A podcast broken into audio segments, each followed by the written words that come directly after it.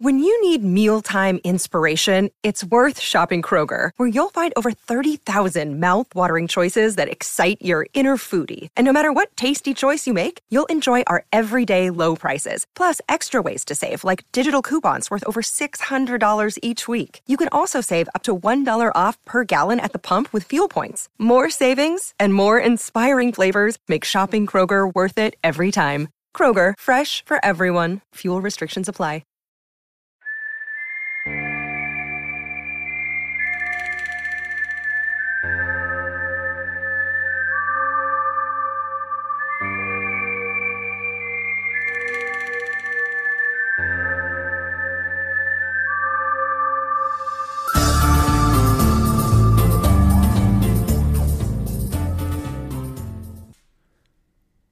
Hi everyone, this is Kevin Sykes bringing you another story from the American frontier at one thousand one Stories from the Old West.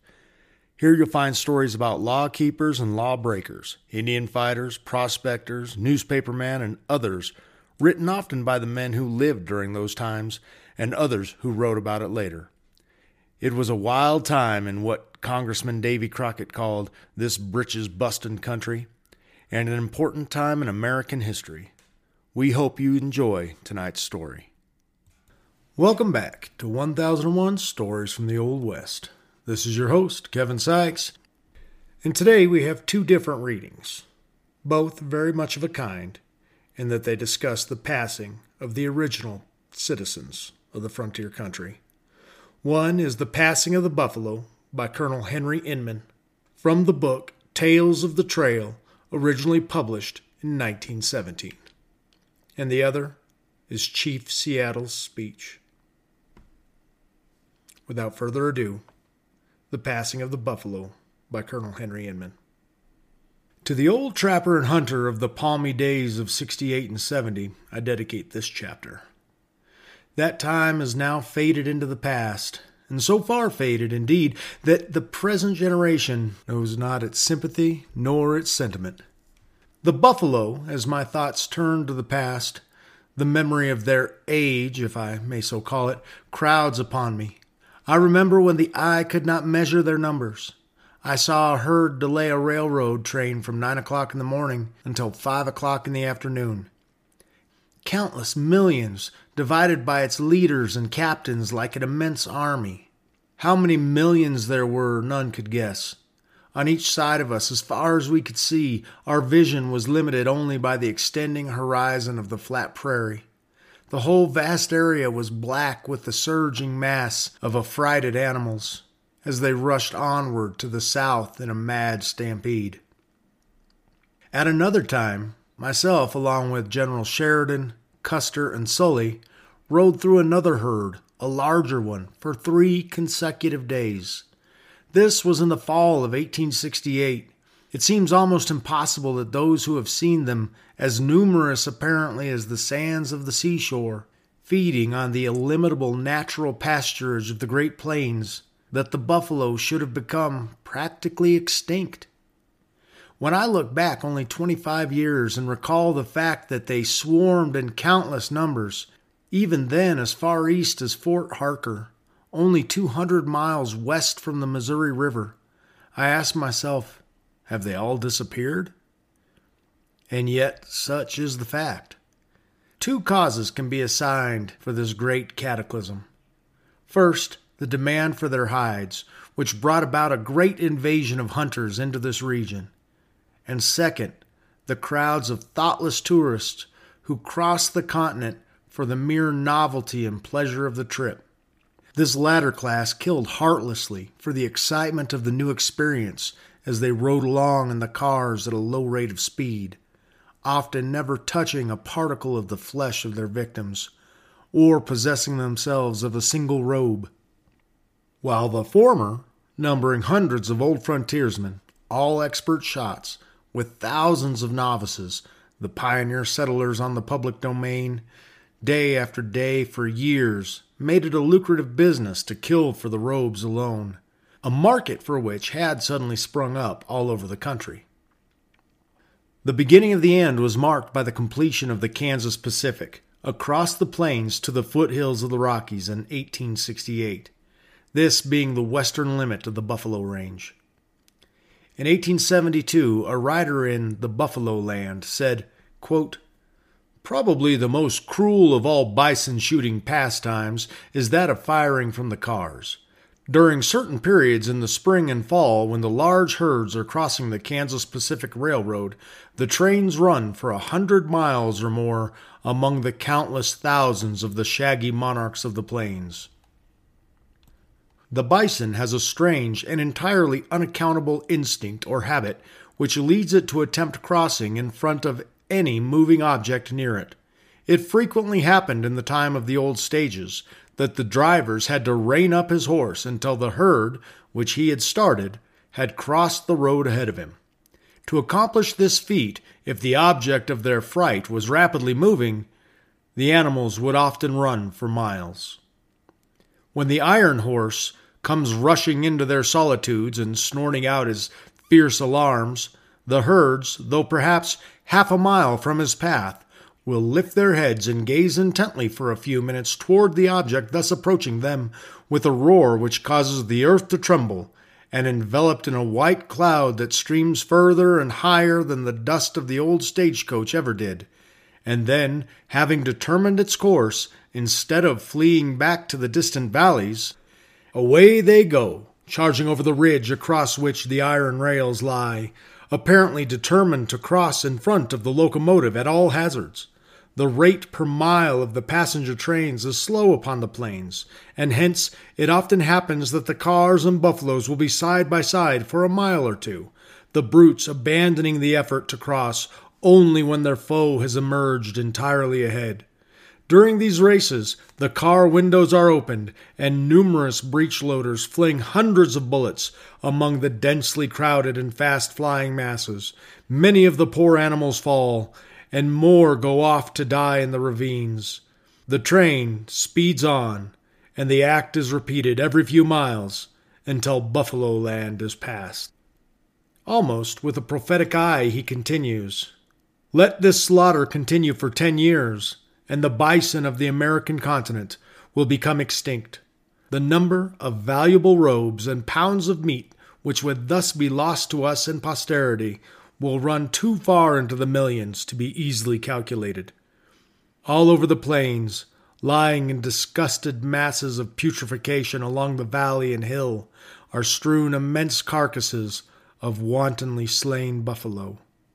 They line the Kansas Pacific Road for two hundred miles. A great herd of buffaloes on the plains in the early days, when one could approach near enough without disturbing it to quietly watch its organization, and the apparent discipline which its leaders seemed to exact, was a very curious sight. Among the striking features of the spectacle was the apparent uniform manner in which the immense mass of shaggy animals moved. There was constancy of action, indicating a degree of intelligence to be found only in the most intelligent of the brute creation. Frequently, the larger herd was broken up into many smaller ones that traveled relatively close together, each led by an independent master. Perhaps only a few rods marked the dividing line between them, but it was always unmistakably plain, and each moved synchronously in the direction in which all were going.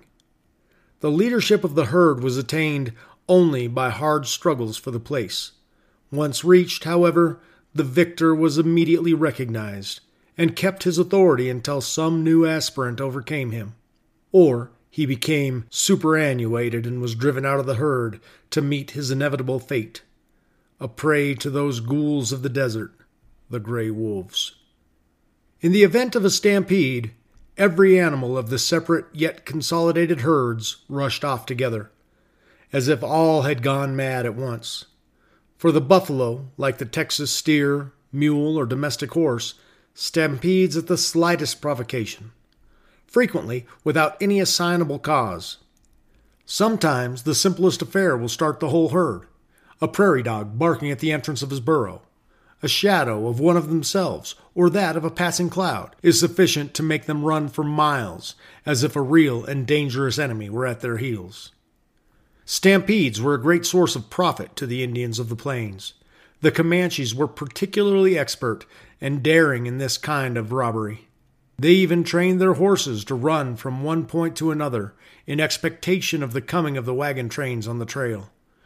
When a camp was made that was nearly in range, they turned their trained animals loose, which at once flew across the prairie, passing through the herd and penetrating the very corrals of their victims. All of the picketed horses and mules would endeavor to follow these decoys, and were invariably led right into the haunts of the Indians, who easily secured them. Young horses and mules were easily frightened, and in the confusion which generally ensued, great injury was frequently done to the runaways themselves. At times when the herd was very large, the horses scattered over the prairie and were irrevocably lost, and such as did not become wild fell prey to the wolves. That fate was very frequently the lot of stampeded horses bred in the States. They, not having been trained by a prairie life to care for themselves, instead of stopping and bravely fighting off the bloodthirsty beasts, they would run. Then the whole pack would be sure to leave the bolder animals and make for the runaways, which they seldom failed to overtake and dispatch. Now we'll take a little break to hear a word from our sponsors. Welcome back, and now we'll continue with the passing of the buffalo. Like an army, a herd of buffalo put out scouts to give the alarm in case anything beyond the ordinary occurred. These sentinels were always to be seen in groups of four or five, and even six, at some distance from the main body. When they saw something approaching that the herd should be aware of or get away from, they started on the run directly for the center of the great mass of their peacefully grazing brothers.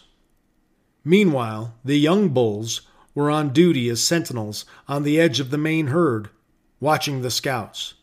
At the moment the latter made for the center, the former raised their heads, and, in the peculiar manner of their species, grazed all around and sniffed the air as if they could smell both the danger and its direction. Should there be something which their instinct told them to guard against, the leader took his position in front. The cows and calves crowded in the center, while the rest of the males gathered on the flanks and in the rear, indicating a gallantry that might be imitated at times by the genus Homo. Generally, buffalo went to their drinking place but once a day, and that late in the afternoon. Then they ambled along, following each other in single file, which accounts for the many trails on the plains, always ending in some stream or lake. They frequently traveled twenty or thirty miles for water, so the trails leading to it were often worn to the depth of a foot or more. That curious depression so frequently seen on the Great Plains, called a buffalo wallow, is caused in this way. The huge animals paw and lick the salty alkaline earth, and when once the sod is broken, the loose soil drifts away under the constant action of the wind. Then, year after year, through more pawing, licking, rolling, and wallowing by the animals, the wind wafts more of the soil away, and soon there is a considerable hole in the prairie. Many an old trapper and hunter's life has been saved by following a buffalo trail when he was suffering from thirst. The buffalo wallows usually retain a great quantity of water, and they have often saved the lives of whole companies of cavalry, both men and horses. There was, however, a stranger and more wonderful spectacle to be seen every recurring spring during the reign of the buffalo. Soon after the grass had started, there were circles trodden bare on the plain, thousands, yes, millions of them, which the early travelers who did not divine their cause called fairy rings. From the first of April until the middle of May was the wet season. You could depend upon its recurrence almost as certainly as on the sun and moon rising at the proper time. This was also the calving period of the buffalo, as they, unlike our domestic animals, only rutted during a single month. Consequently, the cows all calved during a certain time. This was the wet month, and as there was a great many gray wolves that roamed singly and in immense packs over the whole prairie region, the bulls, in their regular beats, kept guard over the cows in the act of mothering, and drove the wolves away, walking in a ring around the females at a short distance, thus forming the curious circles. In every herd, at each recurring season, there were always ambitious young bulls that came to their majority, so to speak, and these were ever ready to test their claims for the leadership, so that it may be safely stated that a month rarely passed without a bloody battle between them for the supremacy, though strangely enough, the struggle seldom resulted in the death of either combatant. Perhaps there is no animal in which maternal love is more strongly developed than in the buffalo cow. She is as dangerous with a calf by her side as a she-grizzly with cubs.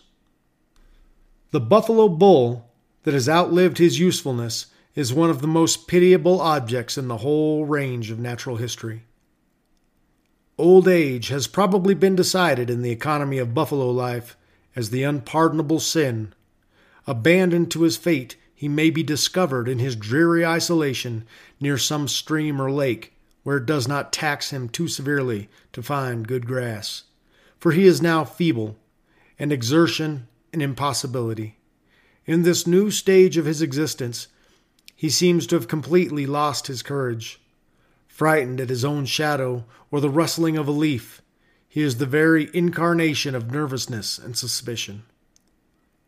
Gregarious in his habits from birth, solitude, foreign to his whole nature, has changed him into a new creature, and his inherent terror for the most trivial things is intensified to such a degree that if a man were compelled to undergo such constant alarm, it would probably drive him insane in less than a week.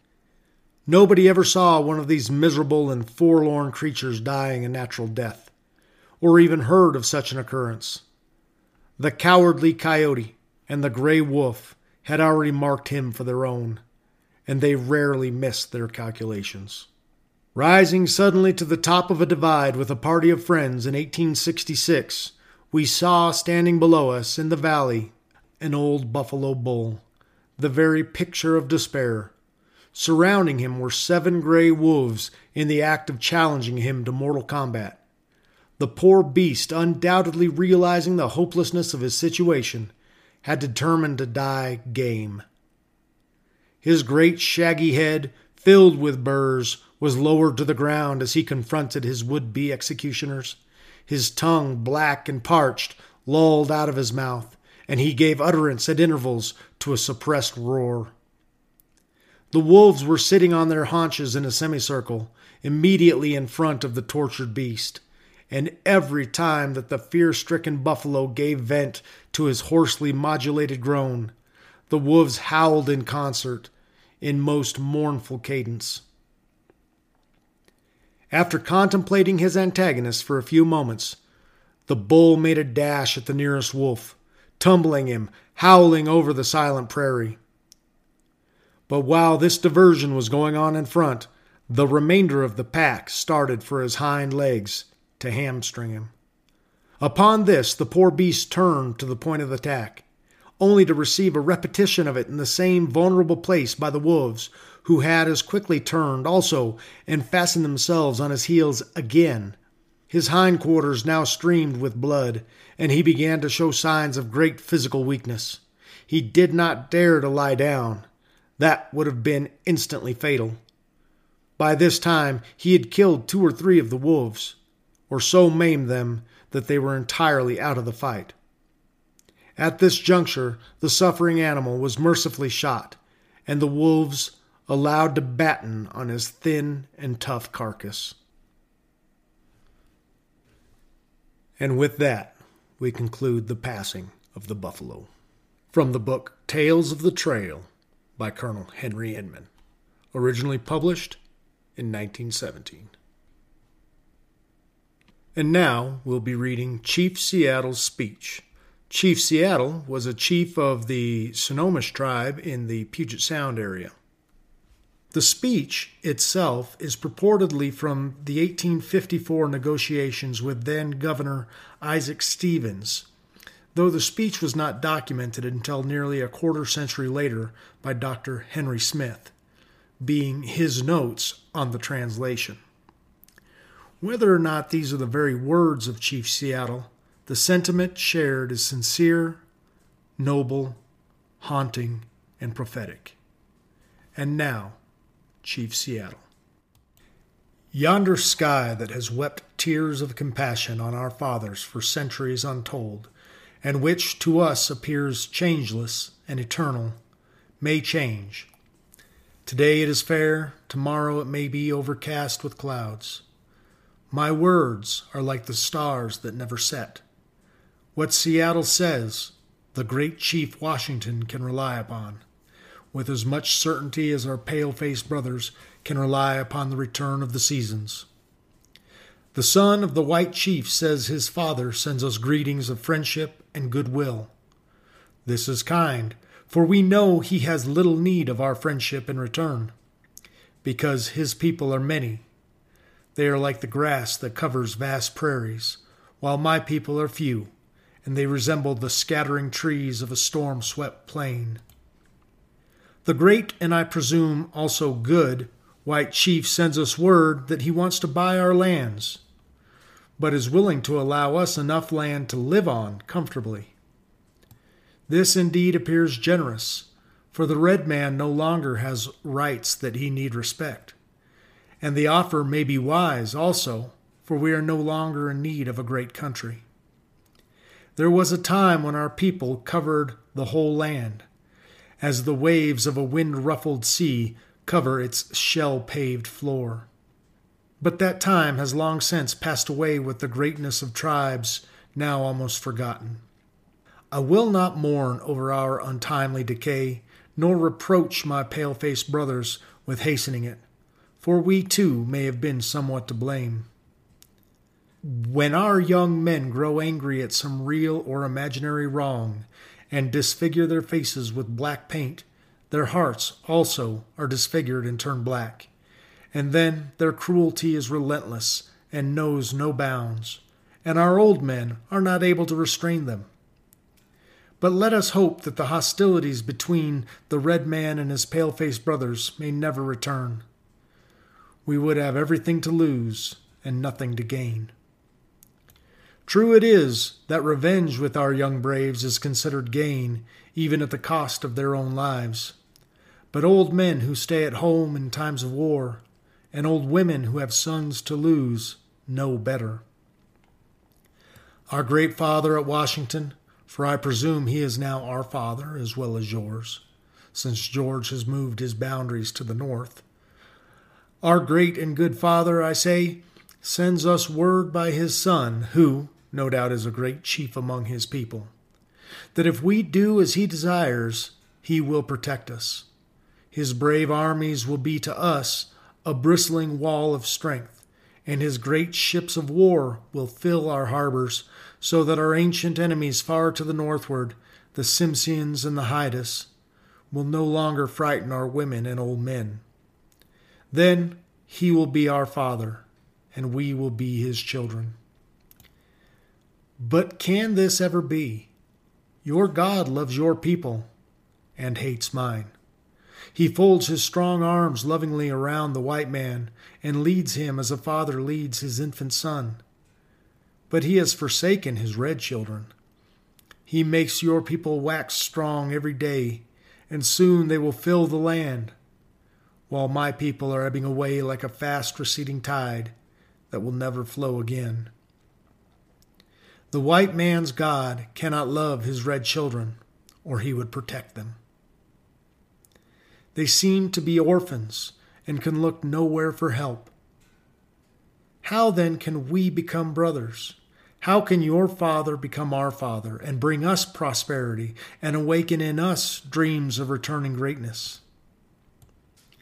Your God seems to us to be partial. He came to the white man. We never saw him, never even heard his voice. He gave the white man laws, but had no word for his red children, whose teeming millions filled this vast continent as the stars filled the firmament. No, we are two distinct races, and must ever remain so. There is little in common between us. The ashes of our ancestors are sacred, and their final resting place is hallowed ground. while you wander away from the tombs of your fathers, seemingly without regret. Your religion was written on tables of stone by the iron finger of an angry god, lest you might forget it. The red man could never remember nor comprehend it. Our religion is the tradition of our ancestors, the dreams of our old men, given to them by the Great Spirit, and the visions of our shaman, and it's written in the hearts of our people. Your dead cease to love you and the homes of their nativity as soon as they pass the portals of the tomb. They wander far off beyond the stars, are soon forgotten, and never return. Our dead never forget the beautiful world that gave them being. They still love its winding rivers, its great mountains, and its sequestered vales, and they ever yearn in tenderest affection over the lonely-hearted living, and often return to visit and comfort them. Day and night cannot dwell together.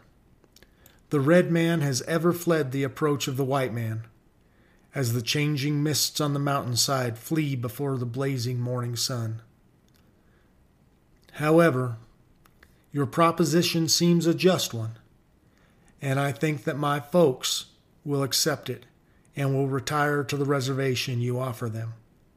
And we will dwell apart and in peace. For the words of the great white chief seem to be the voice of nature speaking to my people out of the thick darkness that is fast gathering around them in a dense fog floating inward from a midnight sea. It matters but little where we pass the remnant of our days. They are not many. The Indian's night promises to be dark. No bright star hovers about the horizon. Sad-voiced winds moan in the distance. Some grim nemesis of our race is on the red man's trail, and wherever he goes, he will still hear the sure approaching footsteps of the fell destroyer and prepare to meet his doom, as does the wounded doe that hears the approaching footsteps of the hunter. A few more moons, a few more winters, and not one of all the mighty hosts that once filled this broad land, or that now roam in fragmentary bands through these vast solitudes, will remain to weep over the tombs of a people once as powerful and as hopeful as your own. But why should we repine? Why should I murmur at the fate of my people? Tribes are made up of individuals, and are no better than they. Men come and go like waves of the sea. A tear, a dirge, and they're gone from our longing eyes forever. Even the white man, whose God walked and talked with him as friend to friend, is not exempt from the common destiny. We may be brothers after all, we shall see. We will ponder your proposition, and when we have decided, we will tell you. But, but, should we accept it, I here and now make this first condition, that we will not be denied the privilege, without molestation, of visiting at will the graves of our ancestors and friends. Every part of this country is sacred to my people.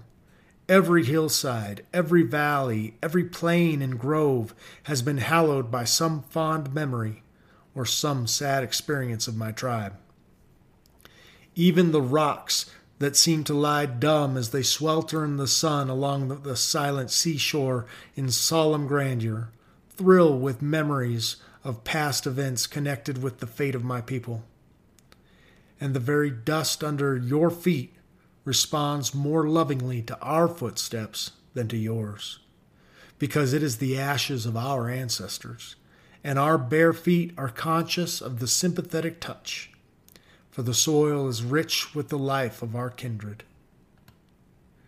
The sable braves and fond mothers and glad-hardened the sable braves and fond mothers and glad-hearted maidens and the little children who lived and rejoiced here, and whose very names are now forgotten, still love these solitudes, and their deep fastnesses at eventide grow shadowy with the presence of dusky spirits. And when the last red man shall have perished from the earth, and his memory among white men shall have become a myth, these shores shall swarm with the invisible dead of my tribe. And when your children's children shall think themselves alone in the field, the store, the shop, upon the highway, or in the silence of the woods, they will not be alone. In all the earth there is no place dedicated to solitude. At night, when the streets of your cities and villages shall be silent, and you think them deserted, they will throng with the returning host that once filled and still loved this beautiful land. The white man will never be alone. Let him be just and deal kindly with my people, for the dead are not altogether powerless. And that ends the haunting and prophetic speech of Chief Seattle. Join us again next week as we take another reading of the Old West, written by one of its contemporaries. Thanks for joining us at one thousand one Stories from the Old West. Be sure to leave us a rating and review on Apple, and subscribe at whatever podcast service you use. You can follow us on Facebook and Twitter, and of course you can support us on Patreon. Thank you, and we'll see you next week. Bueno, bye. Thanks for joining us at one thousand one Stories from the Old West. If you enjoyed this episode, please do send us a review. This is your host, Kevin Sykes, speaking on behalf of the one thousand one Stories Network. Take care, and we'll be back soon with a brand new story.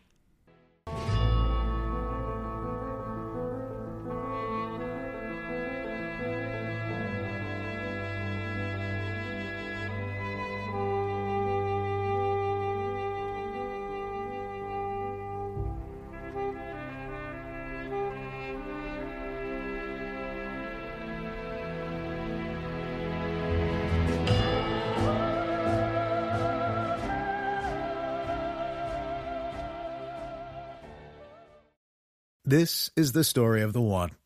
As a maintenance engineer, he hears things differently.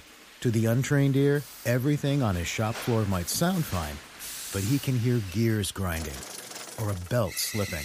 So he steps in to fix the problem at hand before it gets out of hand. And he knows Granger's got the right product he needs to get the job done, which is music to his ears. Call, click Granger dot com, or just stop by. Granger, for the ones who get it done.